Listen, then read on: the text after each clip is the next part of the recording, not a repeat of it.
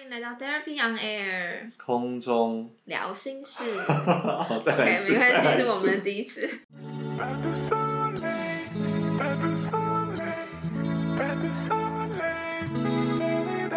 欢迎来到 Therapy on Air，空中聊心事。嗯，我是香，我是雨。Hello，大家好，今天这是我们的试播集。对。那我在节目开始之前，我们想要来简单自我介绍一下吗？好啊，好啊。那你先好了。我、oh, 先好，我是香啊，因为我名字里面有这个字，三点水一个相信的相。然后我平常做的工作就是一个全职的实习心理师，这样。所以呃，在跟朋友互动过程中，就觉得说还蛮多事情，嗯、呃，是我在心理学的领域里面，大家觉得不太常，不就是觉得是 common sense，但其实别人会觉得这其实是很重要、很有趣的事。我以前一直以为。嗯，大家会知道情绪有很多层次啊。Oh. 比方说，嗯，那个人说他生气了，但他可能其实是很受伤。可是后来才跟别人、跟朋友核对后，才发现有些人一直读不懂伴侣在讲什么，就说他一直说他。他很生气啊！我怎么敢跟他讲话？他怎么可能受伤？就是好像好像受伤的感觉跟生气是没有办法连接的，像这种事情啊。嗯、那你要介绍一下你是谁？好啊，那我是雨，然后呢，我目前是担任一名行销企划，然后但是也是刚从台大政治系毕业，然后目前的专长吧，过去在大学的时候，因为自己蛮喜欢探索世界的，所以说就读了关于很多社会学啊、政治学啊。甚至可能心理，甚至哲学都有涉猎一些。然后那个时候就想说，香是一个很厉害的心理咨商师嘛，然后就觉得，还是一个小屁大学生。可是那个时候就想说，你那么厉害，所以我就觉得说，哎，或许可以跟你搭档，然后我们一起去讲一讲我们可能曾经以为的那些所谓的普遍常识。然后，但是实际上可以对很多身边的人产生帮助的事情，甚至影响力。所以说，我就觉得我们可以结合起来，一起去讲更多的事情给大家听。对，没错。所以就是，我觉得我们频道的定位比较像是想要从比较轻松悠闲的方式，然后中间也会穿插一些。嗯，我们觉得重要的知识给大家，所以像是这样子。哦哦，是是刚刚才知道我们频频道的定位长这样，是不是？没有，因为因为大家大家要知道，香的知识密度很高，所以说。我我原本以为哦，对啊，但我们还是会用休闲的方式，但中间偶尔会穿插艰涩的知识。对对对对对，对然后然后就是雨会担担任一个超译超译香的那个角色。哦，我已经被定位好，对，大概是这个样子。对，我们其实其实我跟他是从大学的时候就认识，但其实我们中间有段时间有一点点稍微断了联系，就主要原因就是他是一个真的会在不同的团体跟领域里面看到他。大家会不会很好奇，说我们到底是怎么认识彼此的？可以啊，就是一个。我突然很想要聊这个东西。就是我记得我认识香的那一天，正好是在办社团博览会，不知道你记不记得？对。然后反正那时候就是秋天吧，然后反正还有落叶，然后我那时候是在顾摊，大家大学的时候顾摊的时候，就会看到很多新生那个时候。嗯。然后我就我的那次顾摊就是在那里的时候，我就突然看到远方有个女子。嗯。然后那个女子就靠着墙，然后好像若有所思。我在想说，哇。这个人也太酷了吧！哇，他到底是在想什么事情？但那个时候我不知道香是就那个人就是香，然后他是同社团的人，嗯、然后反正过了一会儿之后，我就招待完其他学生，然后呢，突然就香就突然拍了我一下，然后就跟我打招呼，然后说：“哎、嗯，我怎么先前都没有看过你？”嗯、这样，然后但是后面我就记不太清楚怎么熟的了。那脉络实在是太难补述了。我就是那时候大一的时候，其实有参加吉他社社团，可是我那时候从来没有看过雨，真的从来没有。嗯、你有你有你有去那个社团的活动吗？老实说，好像还是有，很少是不是？而且那时候我还把吉他社当做家。哦，真的好像有这么一回事，这样。不过后来他就翘家了，离家出离家出走。然后我那时候看到他，就是就是观听众必须要补补充知道另外一个知识是，就是雨是一个大帅哥。就是他是一个，嗯，他是还有担担任什么公关大使之类的，就是被那种知名的音乐公司找去当公关大使。他现在表示非常不同意我的说法，不过我就是要说，所以其实我那时候看到他，我就只是觉得，嗯，真的长得很像我的天才这样。然后，可是因为我在那那个就是在认识雨之前就认识另外一个，就是天才本尊这样。所以我就会心里面戏称宇是小天才。他不知道这件事情，他现在才知道。对啊，还有这种故事哦。他现在才知道，啊，所以其实那一天我若有所思，其实那段时间真的是状况是不太好的。但我觉得我身上有一个还蛮让我自己觉得蛮感谢的特质，是我一直很愿意去认识新的人跟新的朋友。然后这个这个算是一个 resilience 的复原力，其实带着我去找到很多脱离原本那种很低落的情绪的低谷，这样子。嗯所以说你那个时候是等于碰到低潮，然后在想事情这样。嗯，有一点像，所以后来就看到他，然后就觉得很帅这样子，然后聊天之后就哎、欸、觉得哎、欸、这个人聊得很来这样，嗯、然后后来就发生一系列的事情。我们这次 EP 主题是我和我的暧昧对象开了节目嘛，对不对？嗯、其实为什么会是暧昧对象呢？就是他那个时候的女朋友，反正他他他交过女朋友，凡是知道我都。都会非常的不喜欢我啦，这样子。为什么？我也不知道为什么，就是很奇怪。但是其实我那时候也有自己的男朋友，然后，嗯、然后我想到了，就是他当时的女朋友，嗯、呃，还有联合其他人来一起讨厌我，类似这样子，这样子，反正就变成说原本情况没有很暧昧，然后反而是因为被被了他的前女友讨厌，反而就让我觉得，哎、欸，我我好像莫名其妙被冠上一个暧昧对象的那个帽子，就明明。也没有享受到暧昧啊，靠腰，把这逼掉。对。对，那为什么？那到底为什么大家会觉得我们是暧昧对象？哎、欸，对啊，上次不是我们遇到那个祥恩，可以讲名字，对就直接讲名字，然后我们就骗我们的一个共共同好友说，对，就是我们在一起了。哦，对对，对。然后他还就是真的、哦，然后然后然后你就还反问他说怎么样，很意外吗？他还说。没有很意外啊，只是你好像都没有跟我讲，就他还 他还接得下去，然后我真的是忍不住这样。我们身边的朋友都很可爱。对，我们身边朋友很可爱。但我自己觉得会不会怀疑，可能是因为每次跟你互动的时候，我们中间那个那个磁场吗？嗯。很容易被人误会。嗯，听众朋友可以给我们 feedback，就是说听我们讲会觉得我们是男女朋友吗？这个不，这个我觉得不准，不准是不是？这我觉得不准，我们要进主题了。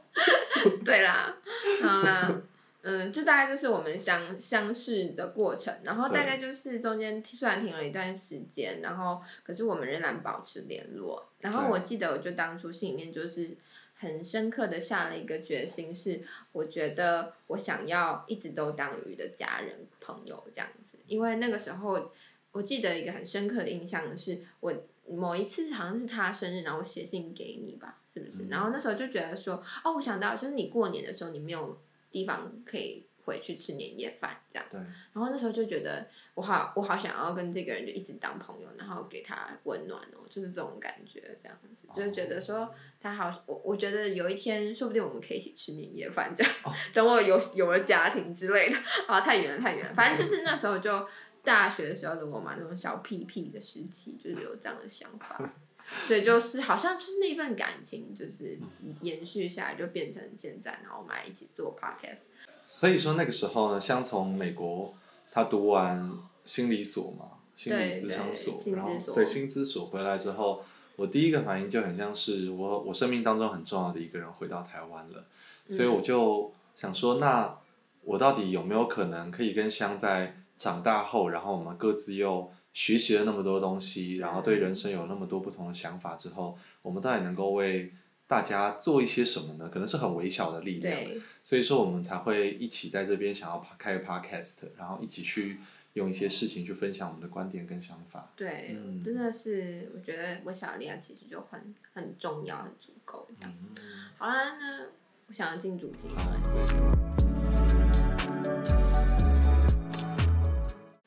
喽，欢迎来到空中聊心事。OK，刚 刚进了下来广告。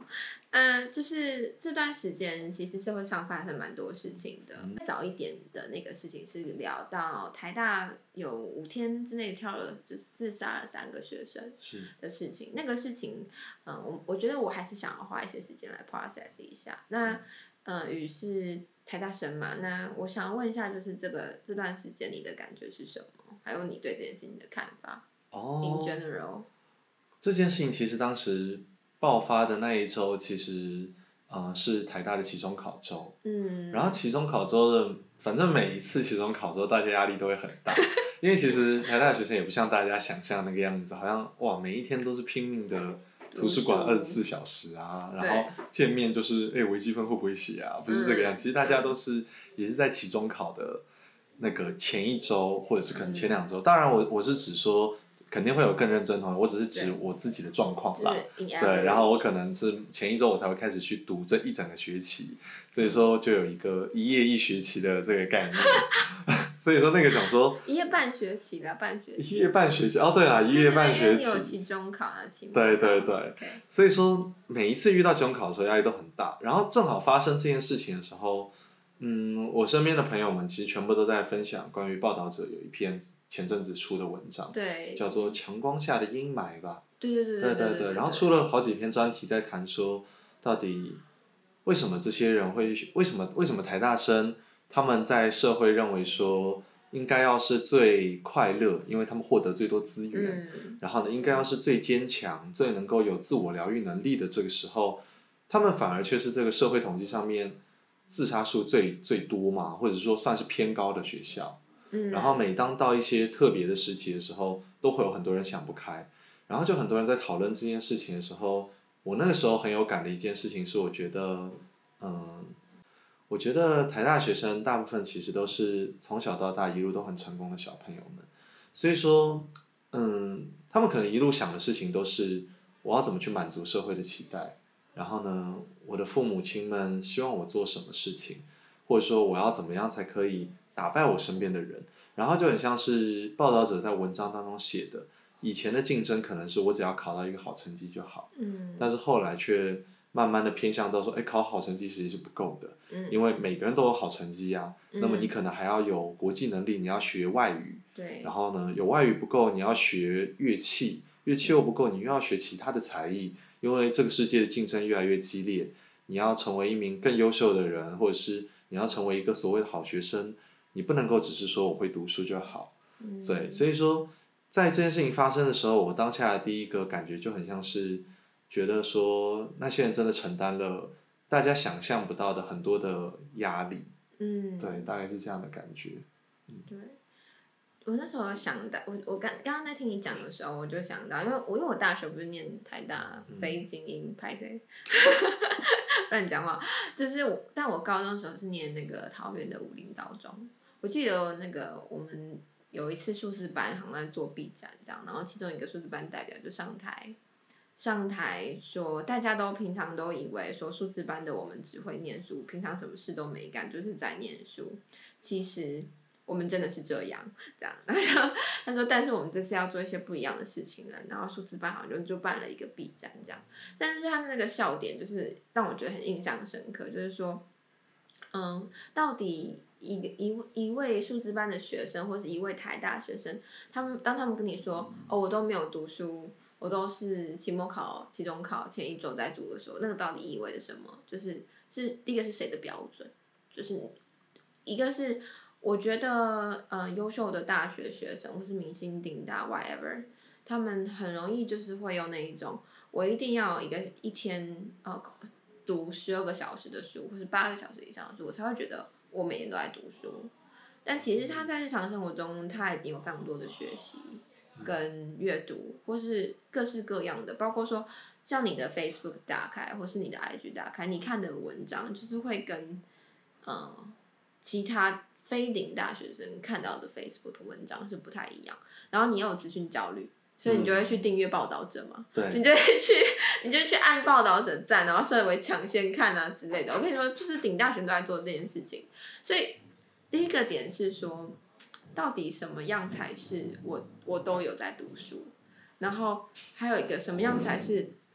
我不够努力，什么样才是够努力？我觉得大家对他的定义好像永远都是很模糊，或是说非常非黑即白的。你越是去跟他说没有你够努力了，他就是永远都达不到他想象中的那个努力。那他的标准就是会蛮僵化的。那我觉得就是他会陷入一种蛮非黑即白的思考啦。那这在智商里面就是认知学派在讲的灾难式的思考啊，非黑即白的思考，这种僵化的。Fix it mindset，在讲这件事情。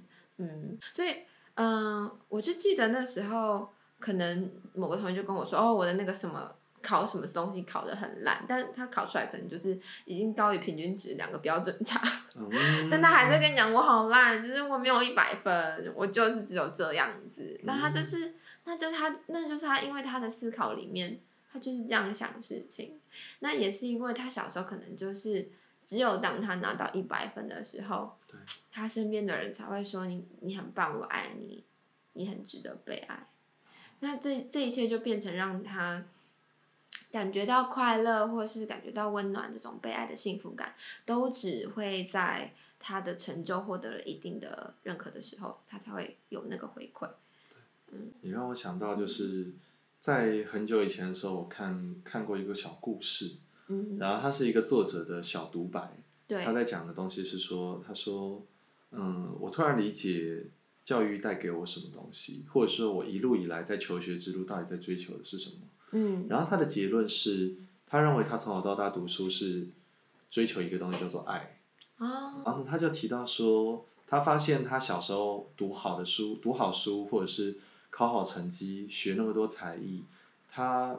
他突然发现，他其实以为自己以为是为了自己的未来，就好像爸妈说的，啊，哎、嗯，你要考好成绩，找好工作，考好学校。嗯、但是他一开始也以为说自己是为了这么想去前进，嗯、但后面他发现，原来他都只是为了像像刚刚说的，我考了好成绩之后，也许我可以得到爸妈的抱拥抱，对对对，或者是我可以开始得到同学们的钦佩，嗯、然后我可以开始得到老师的表扬，然后我突然意识到说，哦，原来。读书这件事情，它是一个，它是一件有酬劳的事情，嗯、但是只有读好的时候，它才有酬劳，嗯、而不是说哦，我今天读不好，然后我还是可以被大家爱，然后就变成说，像亚洲的教育这样子下来，很多的学生们到最后为什么大学反而开始不知道该怎么办，嗯、然后压力越来越大，然后对自我的信心或者是。自我恢复自己的方式越来越薄弱，因为从小到大他们恢复的方式就是证明自己。那么当今天有一天他没办法再证明自己怎么办？他上了大学，他发现，哎，原来我的我的家庭的资源其实没有周围的同学多，或者说也许我自己因为某些原因我不小心身患了疾病，而这个疾病造成我的成绩无法往上走的时候，我开始没办法再像。曾经那样子满足我父母的、满足同学和社会的期待的时候，那我该怎么办？就会是崩解的开始。对对，没错。可是重点就在这边，就是很多人觉得是崩解的开始，可是我都这样告诉我的个案，我说这不是，这真的不是崩解的开始，这是你重生的开始，这就是那个破口，你一定得从这个破口走走出来，长出新的东西来。你过去二十几年的人生里面，你根本就没有机会去思考这件事情。你过去二十几年，你就是一直在追逐说，嗯，怎么去用外在的事物来来让自己感觉安全。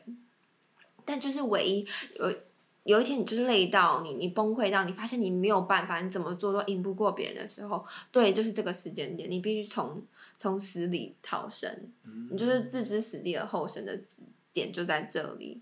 所以，其实这是一个机会。然后学生时期这种时间点很多，然后也有时候也会来的很剧烈。熬过去之后，这个孩子他就你他就会看，你就看到他璀璨发光的地方。然后就是很多年少的时候，但是也有很多人就是会卡在这些点，就是走不出去这样。那那个就是会，就是会变成到现在我们看到这些局面啦。嗯嗯嗯。然后。也想要谈，就是说，其实自杀有非常多种原因跟层次，但它其实最最根本的回回回到关系里面来谈，它其实就是他身边的社会连接长什么样子。翻成白话，就是他跟他身边的朋友、他的家人、他的老师处得好不好，然后他有没有办法从这些关系里面真的感觉到，我被爱不是因为我。考了一百分，或是我是台大的学生，而是因为我是我。嗯，那这是非常就是蛮鸡汤的一句话。可是要让孩子真的去相信这件事情，真的是非常需要功夫的。如果他们从小都告被告知说，如果你考不好，我就不爱你，他是很难相信这件事情。对，所以智商室里面其实就是在做在做这个修复。嗯，嗯，那提到这件事情上面。像这次事件发生之后，很多人就会责怪说，像可能台大的心辅资源给的很不够啊，嗯，然后大家就会一直拘泥于在这个上面。然后其实我也看到很多朋友们有正反两面的说法，包括有很多其实接受心辅的资源的同学会站出来说，其实他有得到心辅的帮助，嗯，但是也有的同学他站出来说，心辅的资源一点用都没有，他分到的人并没并没有让他真的得到好处，嗯，那这个时候像你会怎么看待这个问题？就是为什么？为什么咨商师或者是说心辅的资源这件事情要怎么去看待？你自己觉得？我我刚刚想了几个点，就是说这次就有媒体就注目到了，在幸福的资源上，其实，在各个大专院校确实是很匮乏，没错，不只是台大，全台湾都是这样。这件事情是来自于整体的社会对这件事情的不重视，嗯，对啊，是整体社会的原因，就是不管是什么事情。片面破碎的事情，它其实就是呈现一整个社会是如何看待它。嗯，对。然后刚刚想到说，有些学生会觉得说，他的心理师对他一点帮助都没有。嗯，我觉得第一个就是有适配度的问题，就是不可能，就人百百种，怎么可能每个人遇到同一位心理师，大家都有同样的感觉，大家都觉得。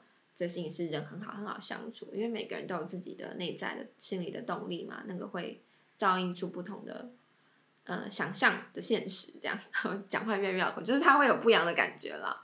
然后，嗯、困境的话，就是我我一直都知道说，像是心理师在跟别人互动的时候，有个东西叫做保密原则 （confidentiality），然后我们也会有讲到 boundary issue，就是说界限的问题，所以心理师。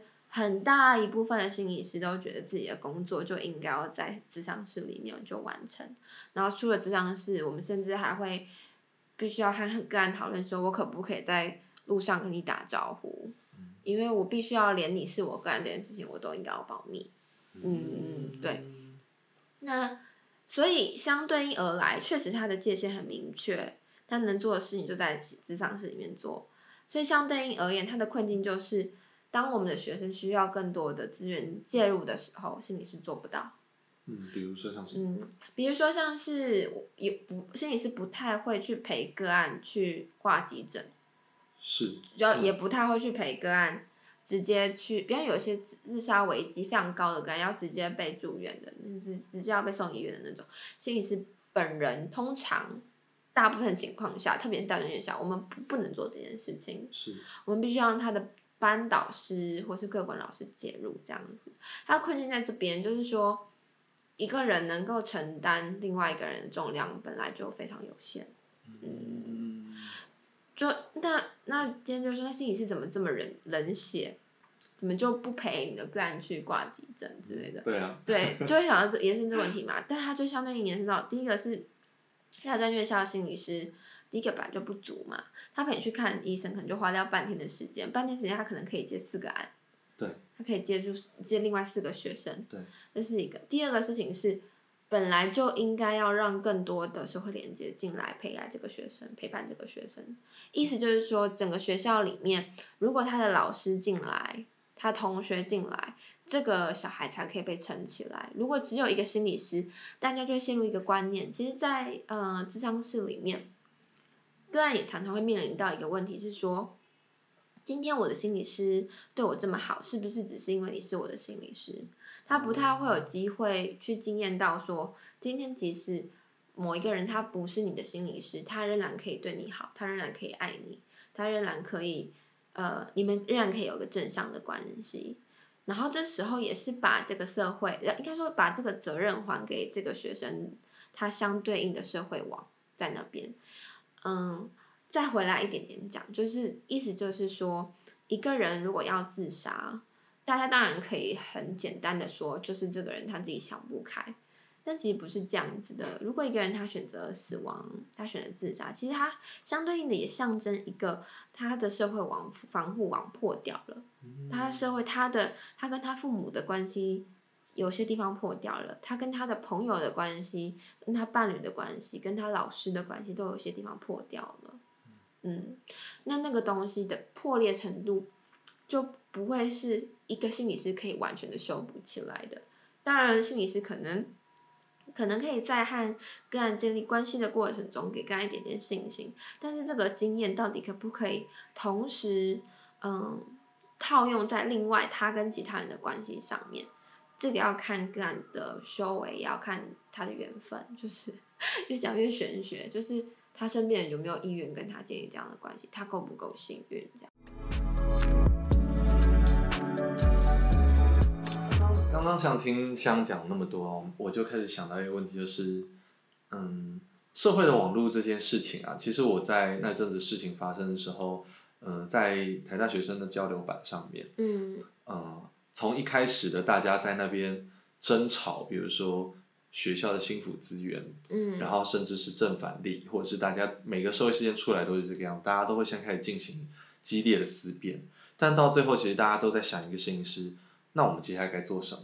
嗯，然后就我就发现有很多很感人的现象哎，比如说有的同学就会开始说什么，哦，我们办了一个什么活动，嗯，然后呢邀请每一个人过来参加，就是说如果你心情不好，或者是说你觉得呃你很孤单，那么我们都会在这边陪你。然后也开始很多人会开始在自己的社群平台上面会去发说，今天啊，呃，不管不管我们认不认识熟不熟。然后，因为我们曾经认识过，所以说你们都是我很好的朋友啊。开始会讲这些，呃，大家当然可能会调侃说这种心灵鸡汤讲出来没什么用，但是不知道，对我而言，我觉得那是一个很难能可贵的一个力量。我觉得是啊，就我刚刚想到一个东西，这样会有点冲康你。可是我很好奇，你以前在嗯、呃、低潮的时候，你都是自己怎么走过来？哦，我算是一个比较。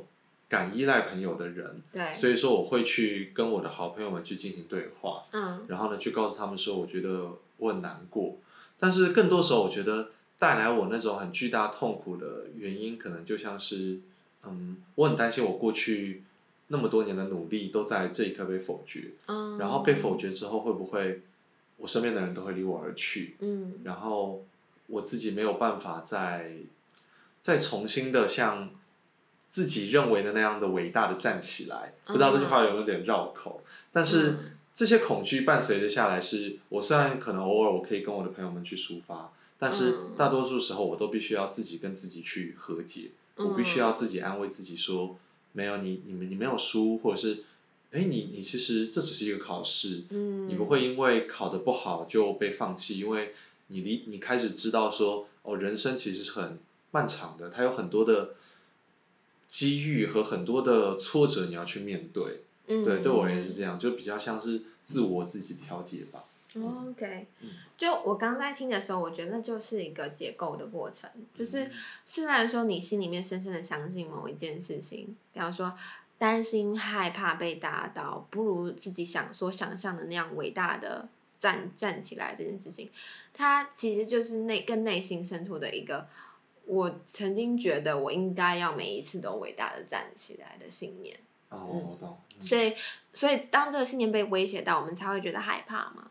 嗯，然后，但是每一次你跌倒再站起来的过程中，你就是重新的在跟自己自我对话。然后那个对话不是说不是你还是很强，你一定很强这样，不是那种呃有点像鸵鸟式的那种呃自我对话，是是你跟自己说没关系。其实它就牵涉到一个东西，叫做 empowered，叫做赋能，就是在心理学里面讲的，就是我们如何让一个个体，他即使是受到这个社会的压迫，讲压迫这个字很大吼，其实就是在讲说，如果今天是升学主义，或是说资本主义，或是种族主义，再再就性别歧视好了，这些种种的各式各样的很大的词汇，它之所以会变成一个压迫，就是因为。它不只是，嗯、别人可能会这样对你，别人会说你成绩不好，你是废物，而是你心里面也被说服了，你真的也这么觉得。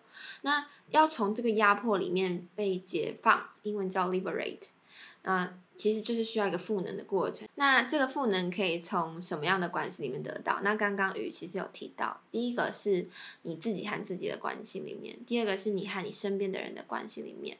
第三个是你和你的环境的关系里面得到，只有透过这些真实的连接，你才可以从中去解放心里面那个小小的、不停的跟自己碎碎念说“你这个废物，你这个废物，你这个废物”的那个声音，才有办法把它揪揪出来说：“我知道你很害怕变成一个废物，嗯，但没关系，你不是这样，然后我很爱你，你才有办法跟他对话，你才有办法到那个地方把他拉出来跟他讲话，所以，嗯。刚刚与讲到说，台大的同学渐渐的跑出来做一些联合社群的事情，在社群里面增加一些些呃温暖嘛，这是一件好事。然后当然就是会有。可能会有另外一群学生就会觉得说啊，你们这样就是在增加另外一个小团体啊，你们这样就是在另外找到一个细边细合，然后你就产产生另外一层的压迫。我我自己是没有这么悲观想这件事情。然后当然我要鼓励那些在低潮里面的同学，请你们永远都不要放弃相信，永远都不要放弃靠近的勇气。就算你遇到一个你今天很不喜欢的心理师、咨商师。请你相信下一个人，他有可能会真的接纳你，有可能你会遇到喜欢你的人。好，不要放弃相信跟靠近，也不要放弃自我揭露。那就回到在 最前面我们讲的，就开头的时候我讲到说，就是为什么当初的我很犹豫，但是我觉得我的复原力就是来自，就是说把我带出来的这个。能量的特质，其实就是因为我那时候不放弃靠近我身边的人，所以即使我那时候很绝望，但是这些不放弃靠近的这个动力，就是带着我，嗯，走到今天很主要的一个原因。嗯，好棒，听完好感动，感觉我们就可以结尾在这里了。那这是本集的 Therapy on Air，嗯，空中聊心室。那我们下周见。下周见喽，然后也欢迎大家，就是可以给我们意见还有回馈。对。然后之后我们也会再开我们其他的社群平台，然后跟大家进行就是交流这样。嗯，好。然后最后补充就是，如果有什么想要听的主题啊，或者是你们嗯、呃、想要来做嘉宾，然后跟我们分享事情啊，那么都非常欢迎，都可以直接私讯我们。对。对。好，那我是雨。我是香。好，我们下期见，拜拜。拜拜。